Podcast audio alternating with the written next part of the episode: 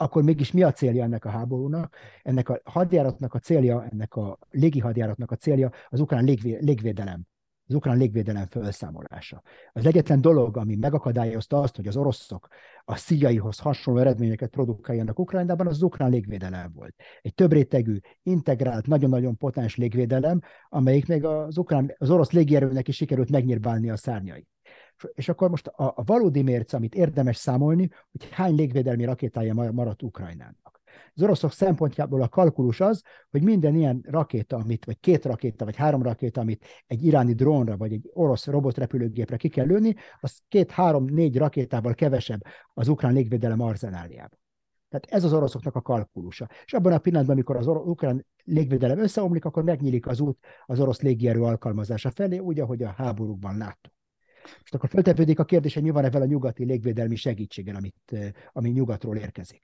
A válasz erre az, hogy van egy nagy különbség a folt hátán folt között, tehát ide teszek egy légvédelmi buborékot, oda teszek egy légvédelmi buborékot, tehát ezek a modern nyugati légvédelmi rendszerek, ezek buborékok, ezek nem képeznek egy integrált rendszert.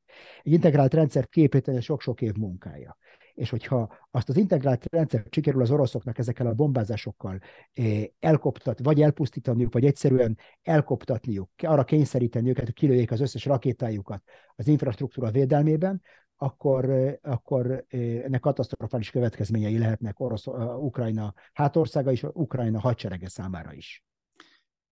Üdvözlöm Önöket, Morvai Péter szerkesztő vagyok, és ez pedig a Hetek Originals 2023-as első újévi adása. Mindenekelőtt boldog új évet kívánok minden kedves hallgatónknak, és mai vendégünknek, Robert Szikasztel biztonságpolitikai szakértőnek, Izraelből, Jeruzsálemből. Boldog új évet! Boldog új évet kívánok a nézőknek, hallgatóknak egy esős, meglehetősen esős Jeruzsálemből. Akkor ebben szinkronban vagyunk, mert most Budapesten is esik az eső.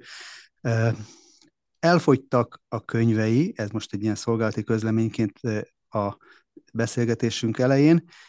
Az utolsó dedikált példányokat küldtük ki tegnap az érdeklődőknek. Néhány maradt még, itt a videó leírásában szereplő e-mail címen lehet még érdeklődni, és akkor tudunk segíteni, mert megérkeztek közben a dedikálások is, aminek nagyon örültünk.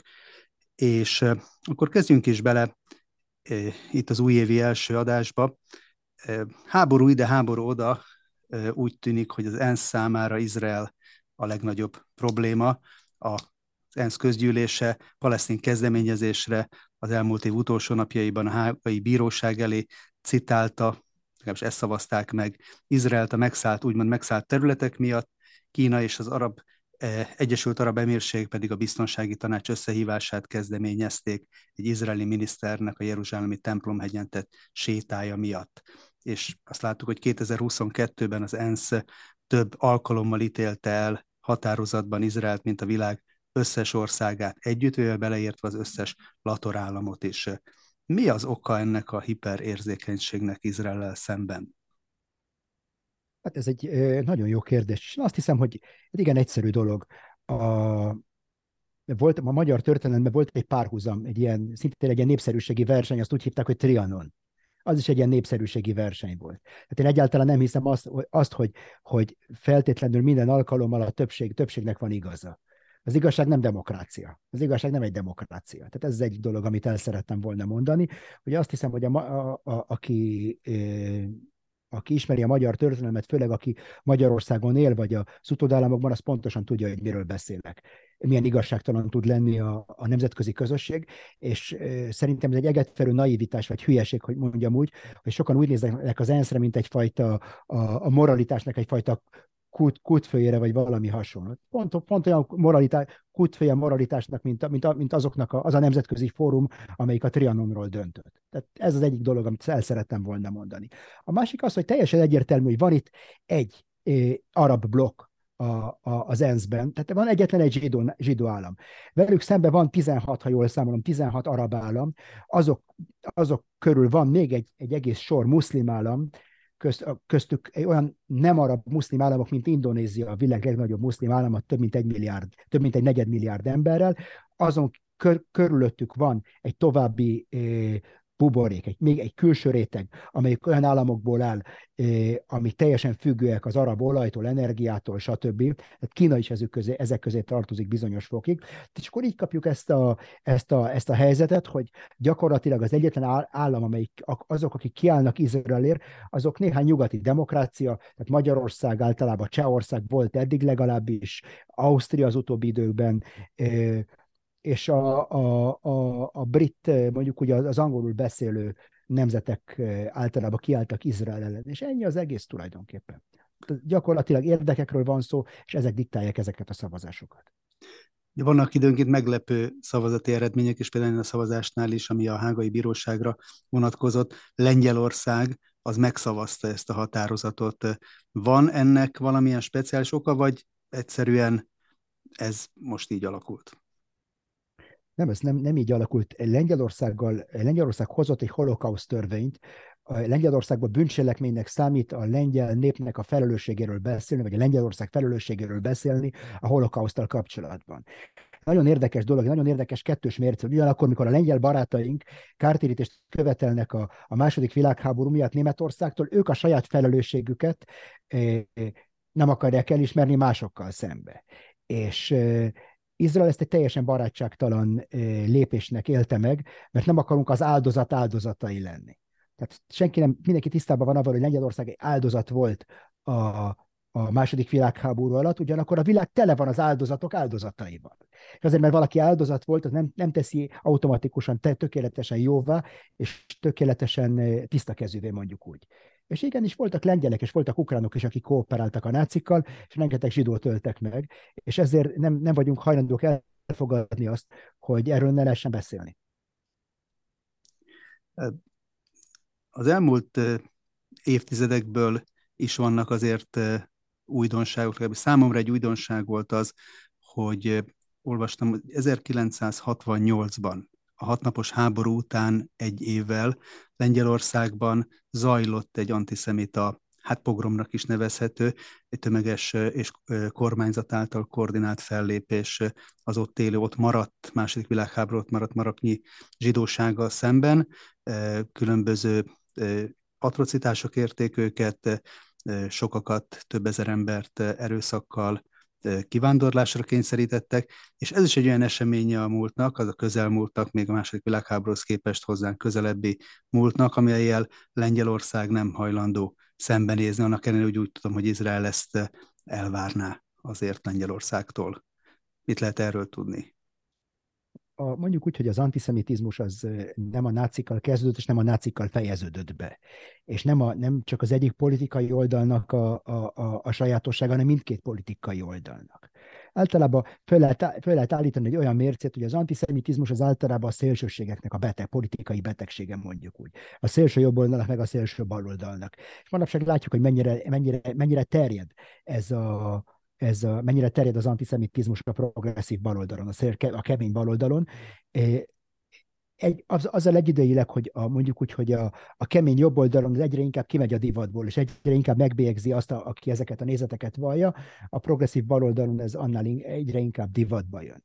És a második világháborút követően voltak államok, amik sikerült egyfajta öntisztulási folyamatot végezniük, és elszámoljanak a múltjukkal. Németország a klasszikus példa erre, sikerült földolgozniuk a múltjukat, és vannak országok, akiknek nem sikerült földolgozni a múltjukat, és szerintem ez, ez, ez, ez, ez számukra is egy, okoz egy bizonyos kárt, és én azt hiszem, hogy legalább akkor a kárt okoz Lengyelországnak a tény, hogy nem tudta földolgozni a múltját, mint, mint az izraeli-lengyel kapcsolatoknak. Mindkét esetben, amit most az ENSZ előtt van, vagy lesz az elkövetkezendő napokban, hogy szuverenitási kérdést szegeznek Izrael szemben, mondván, hogy megszállt területeket tart ellenőrzése alatt. És ugye azt láttuk a elmúlt évtizedekben, hogy különböző háborúkban Izraelnek a területi szuverenitását, az több háborúban is megsértették arab országok, azok az arab országok, amelyek megtámadták 48-ba, és utána 67-be, 73-ban mégis Izraelt ítélik el megszállóként. És ezzel kapcsolatban fölmerül a kérdés, hogy miért tekinthető a szuverenitás megsértése, de kinek a szuverenitását sérti az meg, hogyha egy izraeli kormánytag miniszter, most mint itt a már Bengvir, az ugyanan felállt kormánynak a, ha jól tudom, akkor belbiztonsági minisztere, ellátogat a Jeruzsálemi templomhegyre, amely Izrael fővárosában van, Izraelnek a szuverenitása alatt áll. Hogyan értelmezhetők ezek a nemzetközi jajkiáltások? ez egy, ez egy összetett kérdés, most azon gondolkozok, hogy honnan, honnan kezdjem a választ. Mondjuk úgy, hogy ketté kell választani, van itt két dolog. Az egyik dolog, hogy mi az, ami legitim, vagy törvényes, és mi az, ami okos. Ez két teljesen különböző dolog. Tehát az, hogy egy izraeli miniszternek joga van ahhoz, hogy bárhol, bármikor, bárhova menjen Izrael területén, először is azon kívül, hogy egy miniszter egy állampolgár is. Egy szabad állampolgár, ugyanazok a szabadságjogai vannak, mint mindenki másnak, és jogilag senki nem akadályozhatja meg, hogy Izrael szuverén területén oda menjen, ahova akarjon. Tehát csak azért, csak azért mert zsidó. Tehát, hogyha valaki azt mondja, hogy, hogy egy, egy izraeli állampolgártól meg lehet tagadni azt, hogy egy bizonyos területre belépjen Izraelen belül csak azért, mert zsidó, erre van egy technikai kifejezés. Ezt úgy hívják, hogy rasszizmus. Ezt úgy hívják, hogy rasszizmus. Azok, akik úgy gondolják, hogy Izrael állam területén belül eh, valaki, aki nem zsidó, bizonyos helyeken nem, ve, nem birtokolhat tulajdon, személyi tulajdont. Vagy pedig azért, mert, mert zsidó nem, az ország más részein nem, birtok, nem birtokolhat magántulajdont, a magántulajdon joga nem áll a számára, ezek igen-igen rasszista megállapítások. Tehát ez körülbelül olyan, mintha azt mondanák, hogy az Egyesült Államok meghúznánk egy vonalat, volt valamikor egy ilyen vonal, attól a vonaltól délre azoknak, akinek bizonyos mennyiségű melanin volt a bőrében, azok nem birtokolhattak magántulajdon, nem volt joguk a magántulajdonhoz. Gyakorlatilag ezt a, ezeket a gondolatokat látjuk most progresszív csomagolásban föltámadni nyugaton. Nagyon-nagyon érdekes dolog. Nagyon érdekes dolog. Ez az egyik dolog. A másik dolog az, hogy, hogy mit jelent az, hogy szuverén terület.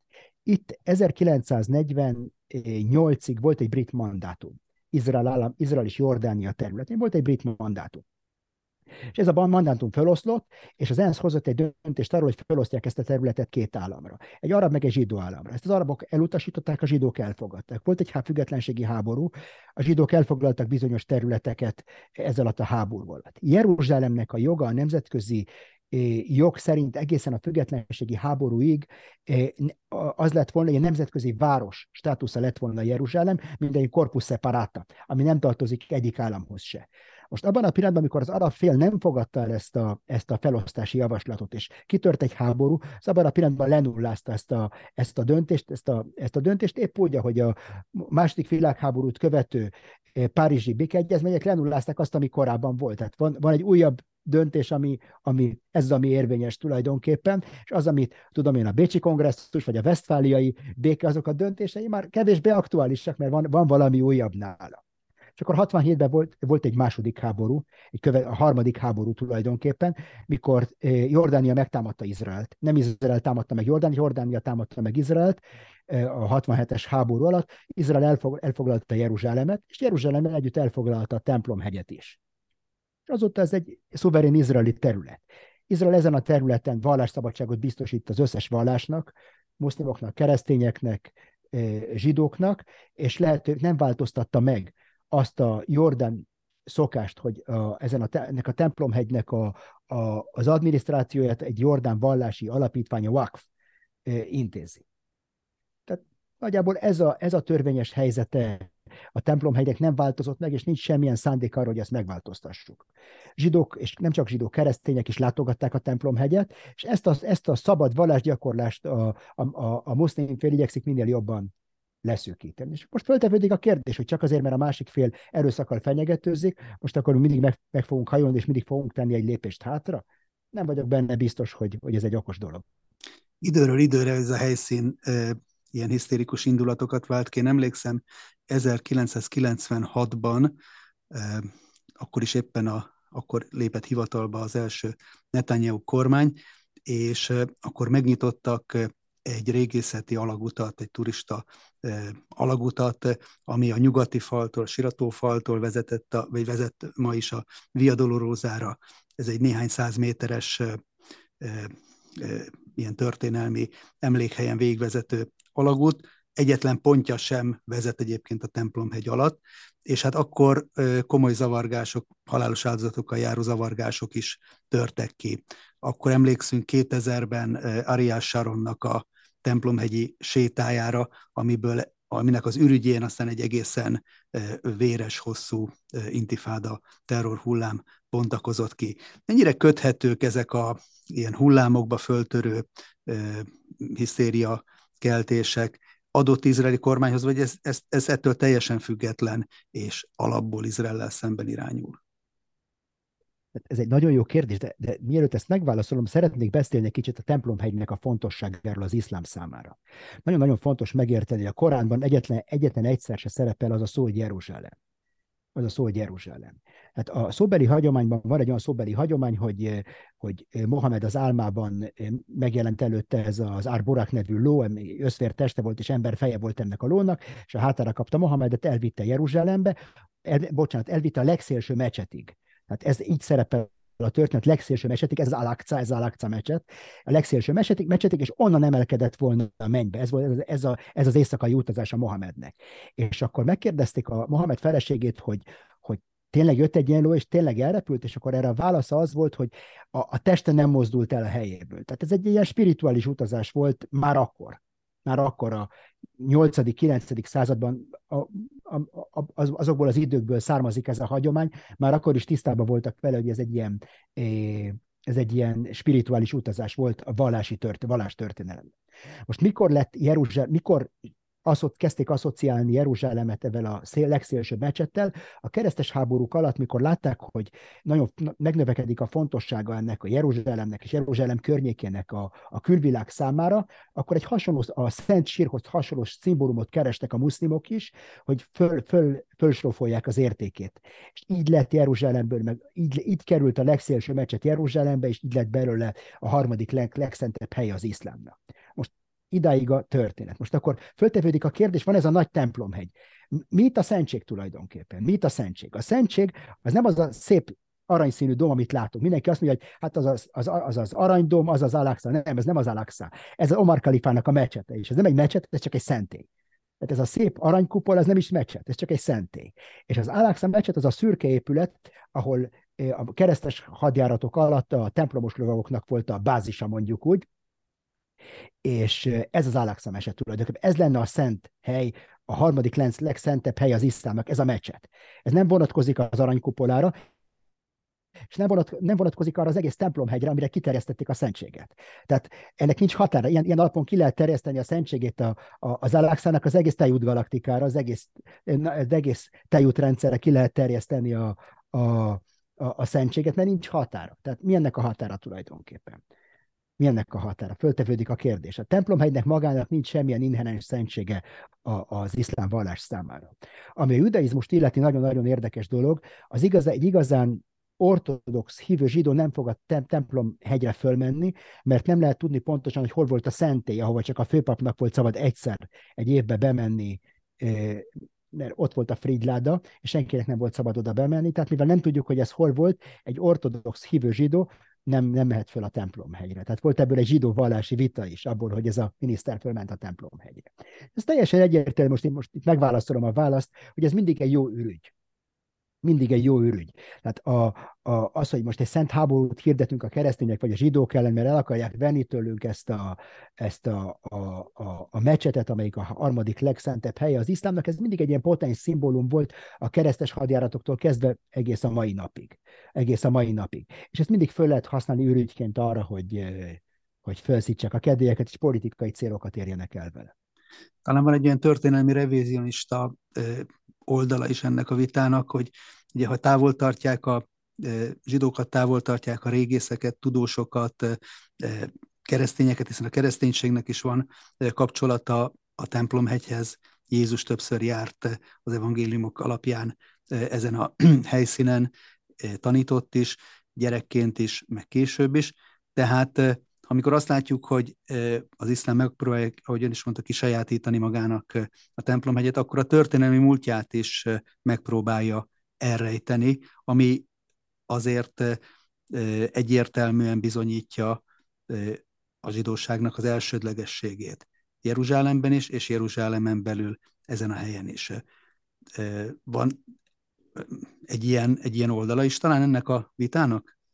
De mindenképpen a, a régészet az egy hadszintér. mert mindenki keresi, a leg, be akarja bizonyítani a legitimitását. Nagyon fontos megérteni, hogy a, a Izrael szempontjából Izraelnek a, a, a tulajdonképpen mi az, ami, ami minket megkülönbözteti koloniális hatalomtól.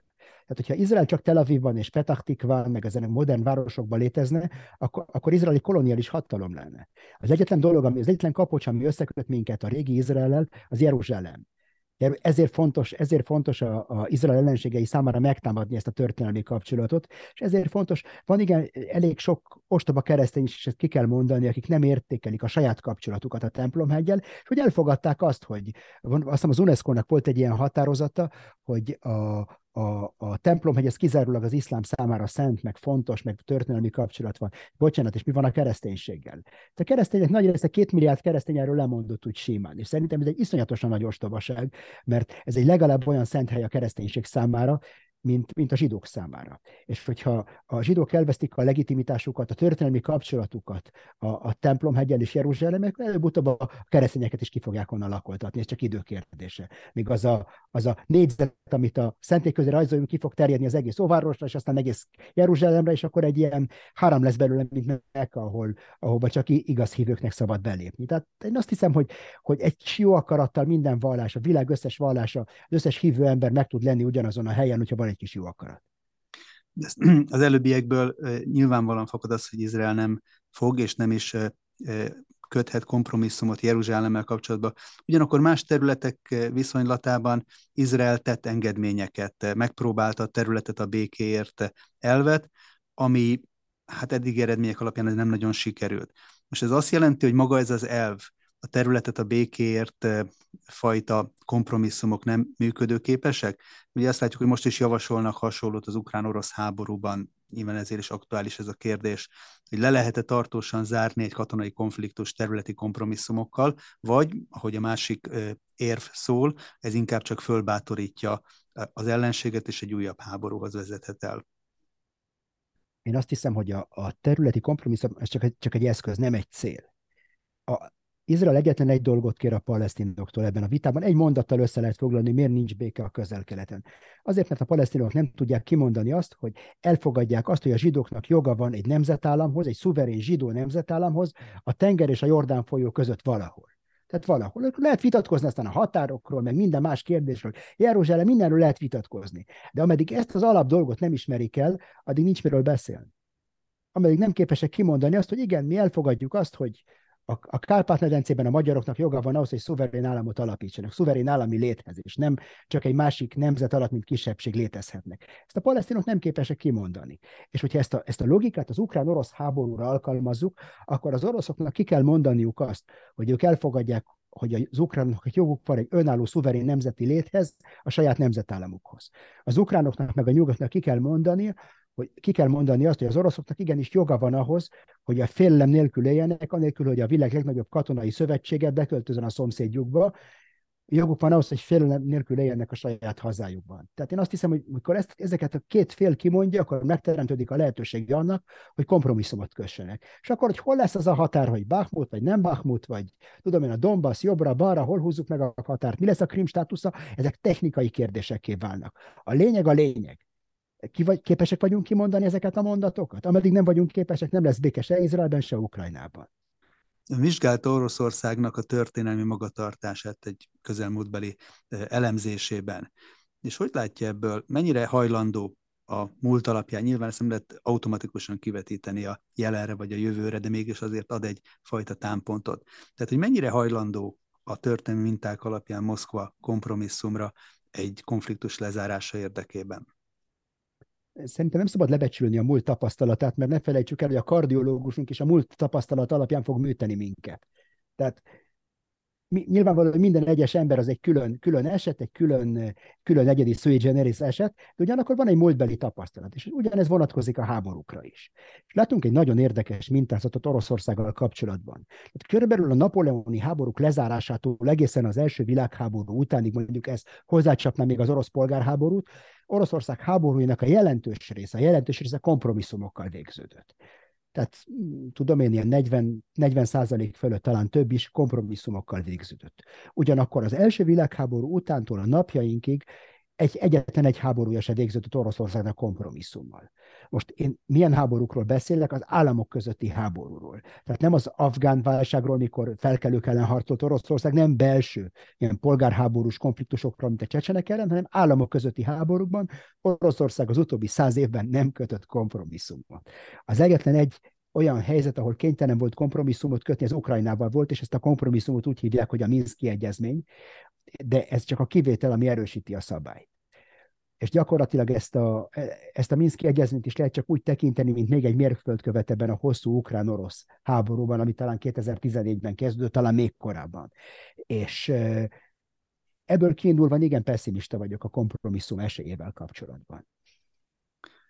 És hogyha hát lépünk most az orosz-ukrán frontra, mit lehet azt mondani a rendelkezésre álló információkból, hogy ki milyen pozícióból kezdi 2023-at, mennyire lehet mm, ezt a orosz, ukrán, amerikai, nyugati közlésekből összerakni egy reális képet? A legfontosabb dolog, hogy kimondjuk azt, hogy a legtöbb dolgot nem tudjuk. Milyen vagyunk tisztában a legalapvetőbb adatokkal nem tudjuk a számadatokat, nem tudjuk, hogy hány áldozata van ennek a háborúnak. A legalapvető dolog, hány ember halt meg ebbe a háborúba, még ebben vagyunk tisztában. Úgy orosz részről, mint ukrán részről. Úgy civilek, mint katonák. Nem tudunk semmit. Nem tudjuk, hogy mennyi ha, potenciálja maradt Ukrajnának, vagy mennyi potenciálja maradt Oroszországnak arra, hogy ezt a háborút folytassa. Nem tudjuk. Nem tudjuk. Az is lehet, hogy a, az összeomlás szélén van egyik vagy másik hadviselőfél, és az is lehet, hogy ez a háború még tarthat tíz évig. Nem tudjuk. Az egyetlen dolog, amit tudunk, az meg tudjuk vizsgálni azokat a problémákat, amiknek a megoldásával ezeknek a hadviselő feleknek foglalkozniuk kell, amit meg kell oldaniuk ahhoz, hogy megnyerjék ezt a háborút. És nekem úgy tűnik, hogy Ukrajna sokkal több és sokkal összetettebb problémákat kell megoldania Ukrajnának, mint Oroszországnak. Oroszországnak nincsenek számottevő gazdasági problémái egyenlőre, nincsenek egyenlőre számottevő energetikai problémái, nincsenek pénzügyi problémái Oroszországnak számottevő problémái, lehet, hogy lesznek. Lehet, hogy lesznek. Erről szólnak a szankciók, hogy majd valamikor az úr valahanyadik évében ez majd bekövetkezik. Lehet, hogy igen, lehet, hogy nem.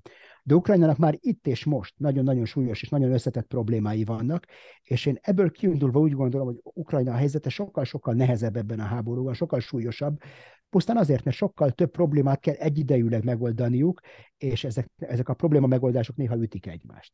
Tehát néha egymás rovására lehet csak ezeket a problémákat megoldani.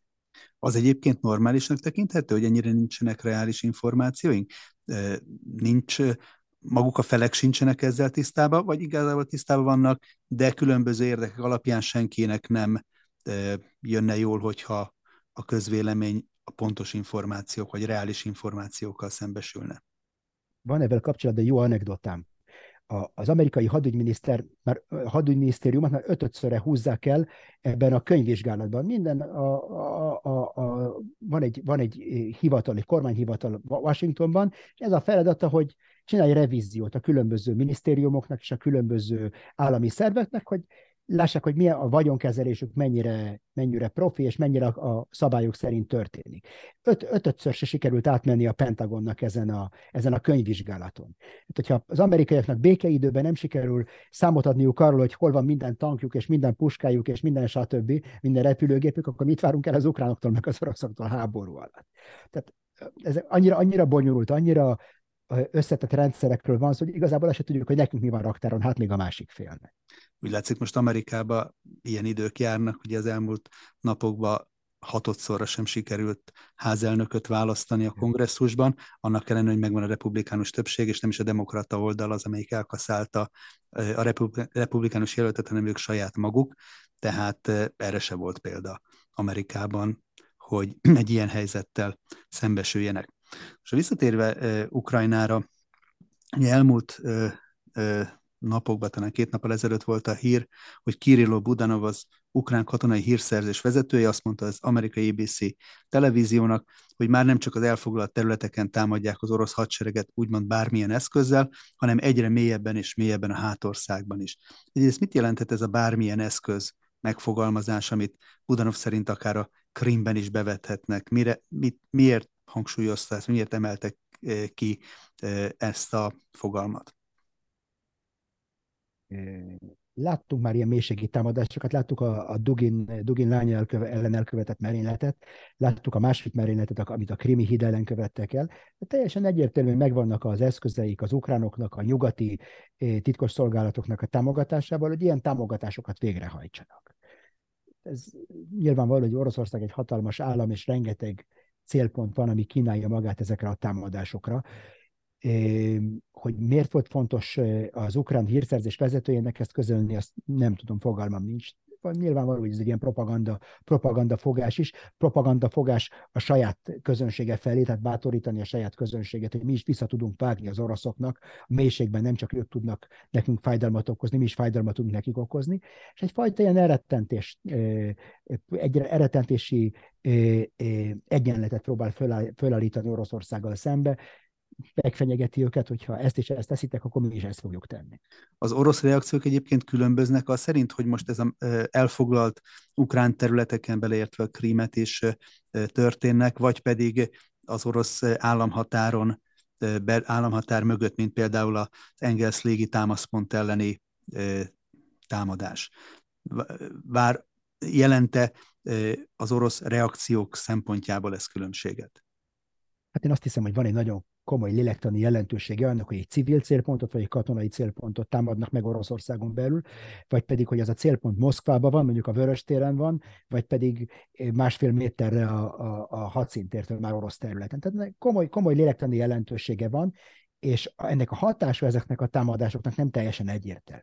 Hát épp, épp úgy, hogy az orosz támadások Ukrajnában és sokszor a dacot és az ellenállást váltják ki az ukrán lakosságból, épp úgy egy ilyen nagyon sikeres támadás Oroszország mélységében ilyen dacot válthat ki az orosz lakosságból. Tehát ezekkel a támadásokkal kapcsolatban mindig három kérdést kell föltenni. Az egyik az, hogy tudjuk hogy hol van a célpont, és hogy milyen eszközöket kell bevetni a célpontot leküzdjük. A másik az, hogy mik a fizikai hatásai ennek a támadásnak az ellen a célpont ellen, és a harmadik az, hogy mik a lélektani hatásai. És ezeket nem mindig lehet jól bemérni, még a fizikai hatásokat is, hát még a, a lélektani hatásait egy ilyen támadásnak. Volt egy másik érdekes eh, nyilatkozat is, ez pedig Valerij Zaluzsnyinak, az ukrán fegyveres erők főparancsnokának a közlemény, a Facebookon írt arról, hogy telefonbeszélgetés folytatott január 3-án Mark Milley tábornokkal, az amerikai vezérkari főnökök egyesített bizottságának az elnökével, és tájékoztatta Milley tábornokot a fronton kialakult helyzetről. Azért láttuk, hogy ukrán politikusok, meg diplomaták eddig is napi szinten jelentettek a szövetségeseknek, nem csak Amerikának, hanem Európának is. De miért kellett most a katonai vezetőknek is egyeztetni? Mit jelent ez a gyakorlatban? Lehet-e e, ennek egy olyan olvasata, hogy ettől kezdve e, Washingtonból közvetlenül fogják irányítani az ukrán hadsereget, vagy esetleg ez már eddig is így volt? Azt hiszem, hogy ez már eddig is így volt, tehát teljesen egyértelmű. Tehát nem kell elvenni az ukránoktól a nekik járó kreditet. De ugyanakkor valószínűleg e, az ukrán sikerek mögött ott áll a, a nyugat kollektív katonai gondolkodásának a, az ereje is. Tehát vannak nyugati szakemberek, a legjobb nyugati szakemberek ilyen konziliumot képeznek, és ők adják a tanácsot a nyugati katonai vezetőknek, hogy mi lenne a legcélszerűbb lépés. Ez nagyon fontos, nem elhanyagolható ez a tanács is. Tehát a hírszerzési támogatáson túl van egyfajta tanácsadás is. Én nem gondolom, vagy nincs semmilyen okom azt feltételezni, hogy, hogy közvetlenül utasításokat adnának nyugati katonai vezetők ukrán katonai alakulatoknak, de én azt hiszem, hogy ez a tanácsadás nagyon értékes. Ami ezeket a nagyon magas szintű egyeztetéseket illeti, ezeknek szintén két jelentősége van. Az egyik szimbolikus, a másik pedig sokszor vannak olyan dolgok, amik egyszerűen a, csak ezen a szinten lehet ezeket a dolgokat eldönteni. Tehát lehet mondjuk egy olyan kérdés mondjuk az amerikai hadsereg raktáraiból átadni bizonyos eszközöket Ukrajnának, és lehet, hogy olyan eszközökről van szó, amik amikhez a, a, leg, a legalacsonyabb szint, ahol ezt jóvá lehet hagyni, az a vezérkari főnöknek. Most lerövidítettem a militábornoknak a, a, a munkaköri leírását, de a vezérkari főnök adhat csak utasítást arról, mondjuk Patriot rakétákat átadjanak Ukrajnákat, vagy valamilyen más nagyon érzékeny fegyverrendszereket. Tehát vannak döntések, amik, amik az amerikai elnök szintjén történnek, vannak döntések a hadügyminiszter szintjén, és vannak döntések, amik a, a, a vezérkari főnök szintjén. És akkor az teljesen elképzelhető, hogy az ukrán katonai főparancsnok leül az amerikai kollégájával, és azt mondja, hogy ezek, ezek a problémák vannak, és hogy ahhoz, hogy ezeket a problémákat megoldjuk, szükségünk van arra az eszközre, vagy arra a segítségre, vagy arra a hírszerzési támogatásra, amit eddig nem kaptunk. Most akkor a Millének tartozik a, a hatáskörébe az ő prerogatívája, hogy ezt jóvá hagyja, vagy nem hagyja jóvá. Tehát ezért kellett ez a szintű egyeztetés. Azt nem tudjuk, hogy ennek következtében vagy sem, de tény, hogy ma Biden elnök bejelentette, hogy páncélozott katonai járműveket is fognak szállítani Ukrajnának, és ugyanezt ígérte Macron is Franciaország részéről. Jelent ez, faj, jelent ez egy, egy újfajta hozzáállást? Tehát most így laikusként mondhatjuk azt, hogy ezek már támadó fegyverek, amelyek egy ukrán tavaszi offenzívának az előkészítéséhez szükségesek, vagy ez beleillik, azért belesimul az eddigi támogatási mintázatba? Ja, ott kétségtelen, hogy van itt egy, ha elfogadjuk azt, hogy vannak pusztán támadó vagy pusztán védekező fegyverek, erről rengeteget lehet vitatkozni, de ez most nem, a, nem, nem, ez, nem ez a hely ezt a vitát lefolytatni. De ha feltételezzük, hogy vannak ilyenek, akkor kétségtelen, hogy látunk itt egy, egy, egy sikos lejtőt, ami egyre inkább a támadó fegyver, egyre mondjuk, hogy egyre inkább támadóbb fegyvereket adnak át Ukrajnának, és ez, ez, ez, a, háború eszkalációja, amiről beszéltünk már többször, hogy minél tovább tart egy háború, annál inkább eszkalálódik. És itt egy minőségi eszkalációt látunk, és ennek meg lesznek a következményei is. Ugye az ukránok közben arról is beszélnek, hogy Oroszország készül egy nagyszabású offenzívára a következő hónapokban, január végén, februárban, vagy akár legkésőbb márciusban, és azt is megemlítették, hogy úgy tudják, hogy Putyin általános mozgósítást fog elrendelni akár a következő hetekben. Mennyire reális ez? Vannak erre utaló jelek Oroszország részére, vagy Oroszországból érkeznek-e ilyen hírek? É, amit tudunk az, hogy van egy nagyon masszív nyomás jobb oldalról Putyin elnökre, a, a nacionalista, az orosz nacionalista jobb oldal egyre nagyobb nyomást gyakorol Putyin elnökre, hogy fokozza, ő is eszkalálja ezt a háborút, és ezek a döntések, például Hollandiának a döntése, hogy kitononcolják azokat, akik a katonai szolgálat elől, orosz, azokat az orosz állampolgárokat, akik a katonai szolgálat elől kerestek menediket Hollandiába, ezek pont azok a nyugati döntések, amik ezeknek a, a szélsőségeseknek a malmára hajtják a vizet. Mert mit mondhatnak itt nem, itt nem Ukrajna területi szuverenitásáról van, van szó, hanem egy rasszista indítású, megsemmisítő háború Oroszország ellen. Tehát ez a nyugatnak az indulata, ez a nyugat szándéka, és, és ezért, ezért van szükség egy ilyen általános mozgósításra. És ezt is elmondtam már jó néhányszor, hogy a legrosszabb dolog, ami történhet Kelet-Európával egy totális atomháborún kívül, az egy általános orosz mozgósítás. Ez nagyon súlyos következményei lehetnek, és jelentősen megnöveli a háború kiterjedésének a, a, az esélyét amiatt, mert hogyha egyszer már behívnak a jelenlegi néhány százezerhez képest akár egy millió vagy egy millió fölötti katonát, akkor, akkor, az, akkor őket be is vetik a fronton? Vagy ez szolgálhat egyfajta demonstratív erőként is, ami esetleg elvezethet inkább fegyverszünethez?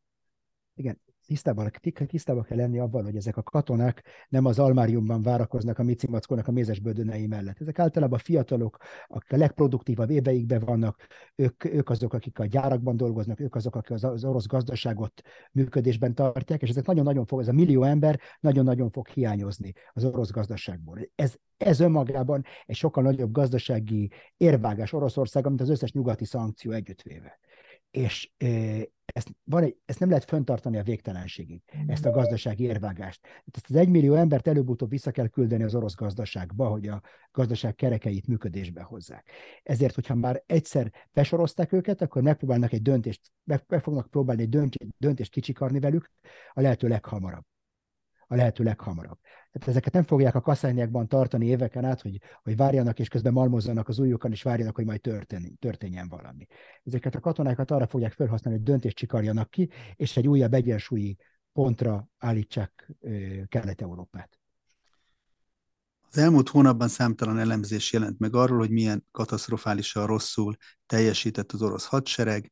Ezeknek a sokszor vágyvezérelt megállapításának a realitásáról mi is többször beszéltünk. És most csak egyetlen elemére szeretnék ennek kitérni, amivel ön is foglalkozott az elmúlt napokban, ez az orosz bombázó hadjáratnak, légi hadjáratnak az értékelése. Hogyan áll ez most, és miért lehetnek félrevezetők a napi hírekben szereplő jelentések arról, hogy most hány újabb rakéta, rakétát vagy drónt semmisített meg aktuálisan az ukrán légvédelem? én úgy gondolom, hogy a, a, a mérce, amit használunk, az egy teljesen téves mérce. Épp úgy, hogy nem ismertük föl ennek, ennek a hadjáratnak a valódi célját. Ennek a bombázó hadjáratnak a valódi célja nem az ukrán gazdaság, meg az ukrán morál megtörése. Van egy történelmi tapasztalat, ami, ami azt mondja, hogy ez igenis hat a morálra, hat a gazdaságra, hat az ukrán hadseregre, viszont ez önmagában nem fogja őket megtörni. Ebben mindenki tisztában van. Tehát ez, ebben kapcsolatban nincs vita a katonai szakértők között. Akkor mégis mi a célja ennek a háborúnak? Ennek a hadjáratnak a célja, ennek a légi hadjáratnak a célja az ukrán légvé, légvédelem az ukrán légvédelem felszámolása. Az egyetlen dolog, ami megakadályozta azt, hogy az oroszok a szíjaihoz hasonló eredményeket produkáljanak Ukrajnában, az, az ukrán légvédelem volt. Egy több rétegű, integrált, nagyon-nagyon potens légvédelem, amelyik még az, ukrán, az orosz légierőnek is sikerült megnyírbálni a szárnyait. És akkor most a, a valódi mérce, amit érdemes számolni, hogy hány légvédelmi rakétája maradt Ukrajnának. Az oroszok szempontjából a kalkulus az, hogy minden ilyen rakéta, amit, vagy két rakéta, vagy három rakéta, amit egy iráni drónra, vagy egy orosz robotrepülőgépre ki kell lőni, az két-három-négy rakétával kevesebb az ukrán légvédelem arzenáliában. Tehát ez az oroszoknak a kalkulusa. És abban a pillanatban, amikor az ukrán légvédelem összeomlik, akkor megnyílik az út az orosz légierő alkalmazása felé, úgy, ahogy a háborúkban láttuk. Most akkor feltevődik a kérdés, hogy mi van ezzel a nyugati légvédelmi segítséggel, amit, ami nyugatról érkezik. A válasz erre az, hogy van egy nagy különbség a folt hátán folt között, tehát ide teszek egy légvédelmi buborékot, oda teszek egy légvédelmi buborékot, tehát ezek a modern nyugati légvédelmi rendszerek, ezek buborékok, ezek nem képeznek egy integrált rendszert. Egy integrált rendszert képíteni sok-sok év munkája és hogyha azt az integrált rendszer sikerül az oroszoknak ezekkel a bombázásokkal eh, elkoptat, vagy elpusztítaniuk, vagy egyszerűen elkoptatniuk, arra kényszeríteni őket, hogy kilőjék az összes rakétájukat az infrastruktúra védelmében, akkor, eh, akkor eh, ennek katasztrofális következményei lehetnek Orosz, Ukrajna hátországa és Ukrajna hadserege számára is. Említette a szíriai példát. Mit lehet, mit tudott ott az orosz légierő elérni, ugye mivel nem volt hatékony légvédelme Szíriának, hogyan tudta fölgyorsítani a szárazföldi akcióit ezen a keresztül gyakorlatilag a légierő ilyen repülőtüzérségként működött Szíriában, és akkor ez megoldja ezt, a, ezt, ezt az iszonyatos problémát, iszonyatos logisztikai problémát, hogy több tízezer vagy több százezer ágyulövedéket kell kiszállítani a frontra, hogy egy bizonyos hatást elérjünk. Ugyanazt a hatást el lehet érni néhány precíziós rakéta alkalmazásával, amit egy egy repülő, egy harci repülőgépről vetünk be, harci repülőgépről lövik, lövik ki. Manapság az a harc, azok a harci repülőgépek nem mernek bemerészkedni az ukrán légtérbe az ukrán légvédelem miatt. Hogyha ez a légvédelmi buborék megszűnik, akkor az orosz repülőgépek szabadon fognak tudni tevékenykedni, és sokkal-sokkal hatékonyabban fogják kifejteni azt a hatást az ukrán célpontokon, mint az ágyúlövedékeknek a tízezerei vagy a százezerei. Ugye említette ön is, és lehet hallani hírekben az iráni Shahed 136-os drónokról, és pont egy friss CNN hír volt mai napon az, hogy ezt ukrán szakértők elemeztek ilyen lelőtt drónokat, és azt állapították meg, hogy 40 olyan alkatrészt találtak, amelyek amerikai gyártmányok, 13 különböző amerikai cég gyártotta ezeket, és ezen kívül a többit pedig svájci, kanadai, japán, tajvani alkatrészekből rakták össze. Most ez azért is érdekes felvetés, mert tulajdonképpen Irán ezek az iráni eszközök ilyen kettős szankción mennek keresztül, hiszen van egyrészt egy nemzetközi szankció Iránnal szemben, és van Oroszországgal szemben. És ehhez képest Oroszország ugye felhasznál olyan eszközöket, amelyek ilyen mértékben tele vannak nyugati alkatrészekkel. Ez azt jelenti, hogy ezek annyira régi eszközök, hogy még valahogy ezekbe belefértek, vagy ennyire rossz hatékonysággal működnek a szankciók? Én azt hiszem, hogy a, először, először is itt is van egy történelmi mintázat, ami azt mutatja, hogy a szankciók nem működnek. A szankcióknak van hatása, de igen korlátozott hatása van. Tehát ilyen szempontból kicsit hasonlítanak a stratégiai bombázáshoz. Tehát van egy hatásuk, csak ez a hatásuk talán még gyengébb, sokkal-sokkal gyengébb, mint a stratégiai bombázásoké. Ez az egyik dolog. A másik dolog az, hogy ezek a katonai rendszerek, a modern katonai rendszereknek egy jelentős része egy LEGO tulajdonképpen, egy LEGO játék, amit szabadon elérhető civil komponensekből raknak össze. Tehát talán a csúcs technológiákban, talán az F-35-ös lopagodó harci repülőgépben, vagy a cirkon rakétában vannak olyan, olyan nagyon különleges alkatrészek, amik, amiket sehol máshol nem lehet találni, csak ezekben a rendszerekben. De általában a döntések igen-igen pragmatikusak. Megvesznek a, olyan, olyan komponenseket, amik léteznek a polcokon, amik ott vannak a porszívóinkba, az autóinkba, az ipari gépeinkbe, és azokból rakják össze ezeket a rendszereket. És én ezért nem gondolom azt, hogy, hogy ezek a, a ezek a technológiai szankciók hosszú távon nagyon működőképesek lennének, és annak, amikor rögtünk azon, hogy az oroszok a, a mosógépeikből, meg a mikrohullámú sütőből veszik ki az áramköröket, akkor pont erről van szó. Tehát gyakorlatilag erről van szó, így építik az irániak a rendszereiket, így építik Gázában ezeket a, ezeket a rakétákat, a, a, a Hamas így építi ezeket az igen-igen potens rakétáit, teljesen civil felhasználású komponenseket használnak föl, és katonai rendszereket építenek belőlük. Tehát nincs ebben semmi új, és nincs ebben semmi meglepő. Van egy másik terület, amiről szintén sokat lehet olvasni mindenféle elemzésekből, hogy az atomháborús veszélynek a növekedése a háború kitörése óta erről sokszor esett szó. És egy felvidéki olvasónk elküldött néhány napja egy, egy nagyon kedves levelet, amiben kifejezte, hogy ott is sokan követik önt, meg a meg az elemzéseket, és elküldött, fölhívta egy figyelmünket egy szlovák közgazdász professzornak a nemrég megjelent cikkére, amely arról szólt, hogy azt elemezte, hogy hogyan törhet ki véletlenül egy nukleáris konfliktus, és idéznék ebből néhány mondatot példaként, csak azért is, mert sok más hasonlót is lehet olvasni más helyeken. Ez így szól. A Moszkva egy rendszer hatósugra 6000 km, és Kaliningrádban van telepítve, alkalmazása megbénítaná egész Európát. Az amerikaiak rettegnek az új orosz Szármát 2 elnevezésű interkontinentális ballisztikus rakétától, ez hiperszonikus 10 robbanófejet hord, hatósugara korlátlan, a szubszonikus rakéták célba jutási ideje 20-30 perc volt, volt idő használni a piros telefont is, és megkérdezni, hogy baleset történt, vagy nem.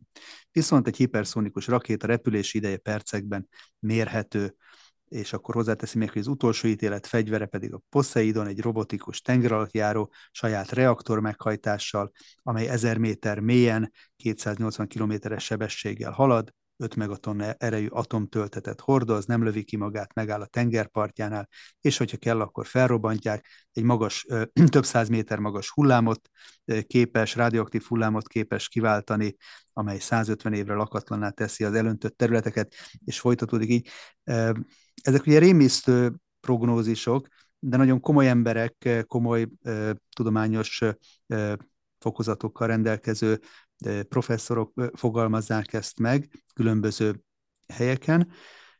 Mennyire növekedett meg? Hogyan lehet azért a realitást mércéjével megnézni? Mennyire növekedett meg egyrészt az atomháborúnak a, atomháború kitörésének a veszélye, illetve mennyire reális az, hogy ez ahogy itt is szerepel, véletlenszerűen történhet, mert akkor hiszen ha így van, akkor, akkor minden nap, minden órában, ebben a percben is valami fajta nukleáris Armagedonnak a küszöbén ülünk. Én azt hiszem, hogy ebben a helyzetben nincs semmi új. Ebben a, mind a ketten elég idősek vagyunk ahhoz, hogy emlékezzünk rá, hogy a 70-es, 70-es 80-as években így éltünk tulajdonképpen. És ezt a nukleáris órának a mutatóját sikerült egy kicsit arrébb mozdítani, de most ez megint előreugrott, és én azt hiszem, hogy sokkal-sokkal nagyobb az atom, egy atomháborúnak a lehetősége most, mint ezelőtt egy évvel volt. Tehát ilyen szempontból, akik arról beszélnek, hogy ebben a háborúval és ennek a háborúnak a fenntartásával javítjuk a nyugatnak a biztonságát, én ebben egyáltalán nem vagyok biztos. Egyáltalán nem vagyok biztos. Avval javítanak a nyugatnak és az egész világnak a biztonságát, hogyha lezárnánk ezt a háborút, és az órának a, vissza, a mutatóját kicsit sikerülne visszatolni. Minél jobban, jobban, minél tovább tart ez a háború, annál jobban közeledik a, a, a, az évfélhez, mondjuk úgy, és én azt hiszem, hogy nincs semmilyen racionális cél, ami, ami indokolná azt, hogy atomfegyvereket vessünk be. És e, pont ez az a dolog, amivel nem értek egyet az illető professzornak a cikkével, hogy az Egyesült Államokban már elfogadták, meg hogy 30 százalék meg egyetértenek, hogy az atomháború megvívható, ez egyáltalán nincs így. Az Egyesült Államok már évtizedek óta kialakult ez a nézet, hogy az atomfegyverek arra valók, hogy háborúkat elrettentsenek, nem azért, hogy megvívják őket, és egy, és egy, és egy atomháborúnak nem lesznek nyertesei az atomfegyverek szerepe az elrettentés. És én nekem úgy tűnik, hogy sikerült többé-kevésbé meggyőzni a szovjeteket is a hidegháború alatt, hogy ez az atomfegyvereknek a valódi szerepe, és hogy atomháborút nem lehet, nem érdemes megharcolni, és nem lesznek győztesei. Tehát én ebben nem értek egyet az élető professzornak a, a, a bejegyzésében. A technológiák, amik, amiket leírt, azok léteznek. Azok léteznek. Ezekkel szemben nincs, ezekkel kapcsolatban nincs kérdés. És a véletlenszerűség, tehát, hogy valami fajta, ugye ebben a cikkben szerepel a hivatkozásként, hogy míg a hidegháború idején olyan eszközök voltak, ahol azért föl lehetett venni szükség esetén, és talán voltak is ilyen helyzetek, ahol telefonon kellett egyeztetni, hogy nehogy egy következő éles fokozatba lépjen a forgatókönyv, hogy viszont ezek az új fegyverek már annyira gyorsak és annyira instant módon kerülnek bevetésre, hogy egyszerűen nincs is már egy esetleges hibát lehetőség kiavítani. Igen, ez egy, ez, egy, ez egy igen komoly probléma, és hogyha vannak, akik még emlékeznek rá, hogy a, a, a, az atomfegyver korlátozások a 70-es, 80 80-as években a céljuk pont ez volt. Azokat a fegyverrendszereket kilőni mondjuk úgy, vagy megszüntetni, amik eh, lerövidítik az időt, és sokkal kevesebb időt adnak arra, hogy a, hogy a forró vonalon megtárgyalják ezeket a dolgokat.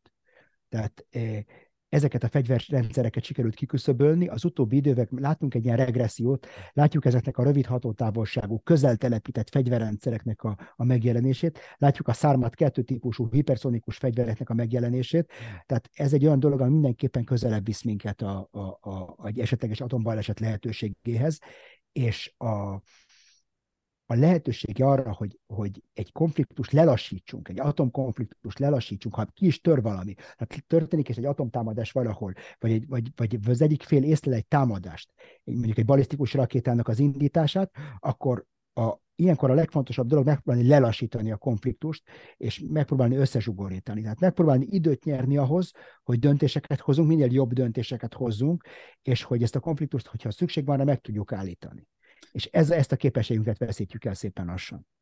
Mennyire felkészültek ez a felek? Lehetett látni, ugye néhány hónapja nem atom töltetű rakétánál, de a Lengyelországban lezuhant ukrán rakétánál, hogy egy, először is egy órákon keresztül egy zűrzavar támad. Na most, hogyha ugyanez e, nukleáris fegyverekkel, nehogy Isten, történik egy hasonló incidens, nem szándékos incidens, e, akkor mennyire e, fölkészültek a egyik-másik oldalon ahhoz, hogy, ahogyan említette, megpróbálják összezsugorítani, eh, amennyire lehet ennek a következményeit. Az igazság az, hogy semennyire. Mi számíztük a tudatunkból azt, hogy léteznek atomfegyverek. Az európai ember úgy tekint az atomfegyverre, mint egy ilyen, mint a rabszolgasságra, vagy egy ilyen a régi, le, vagy a párbajra, vagy a letűnt koroknak a relikviájára talán létezik valahol, de kit nem releváns egyáltalán, teljesen irreleváns, irreleváns a mai, mai valóságunkban, ahol csak, a GDP számít, meg csak a gazdaság számít, meg a különböző jogok számítanak, az atomfegyverek közben ott vannak. És a legfélelmetesebb dolog, és ebben ez utolsó gondolatom ebben a témában, hogy elvesztettük úgy a tudásunkat, az érdeklődésünket és a félelmünket az atomfegyverrel kapcsolatban. Hol tanít, melyik egyetemen tanítanak manapság Európában, az Egyesült Államokban tudom, hogy tanítanak, de Európában nukleáris stratégiát. Nukleáris doktrinákat, egy nukleáris stratégiát hol tanítanak ilyet Európában? Nem hiszem, hogy van egy európai egyetem, ahol van egy ilyen kurzus, vagy egy éven át, vagy egy fél éven át ezt tanulják a diákok, magasabb szinten elemzik ezeket a dolgokat. Egyszerűen egyszerűen ez kikerült a látóterünkből ez a dolog, de ez nem jelenti azt, hogy eltűnt a, eltűnt a világról. Pedig hát a máshol nem, akkor, akkor színházi hasonlatból szokták emlegetni, hogyha egy e, színdarabban az első felvonásban megjelenik egy puska, vagy pisztoly, akkor az valamikor legkésőbb a harmadik felvonásban el fog sülni, és ahogyan is említette, ezek az eszközök itt vannak évtizedek, hosszú évtizedek óta, és e, valóban jogos lenne ezekkel realitásként számolni, hogy egyszer e, ezek akár el is sülhetnek, és nyilván legfontosabb ennek a megakadályozása, de ha ilyen mégis megtörténne, akkor pedig az erre való felkészülés, úgyhogy reméljük, hogy lesz majd azért erre is figyelem az elkövetkezendő időben. Nagyon köszönöm, hogy rendelkezésünkre állt így az újévi első adásban. Robert Szikásztelt hallották, Jeruzsálemben a Neokonnak a főmunkatársát. Folytatjuk majd a beszélgetéseket az elkövetkezendő hetekben. Köszönöm Önöknek a figyelmet, és még egyszer békés új esztendőt kívánok itthon és az ország határokon túl. Köszönöm. Köszönöm viszontlátásra.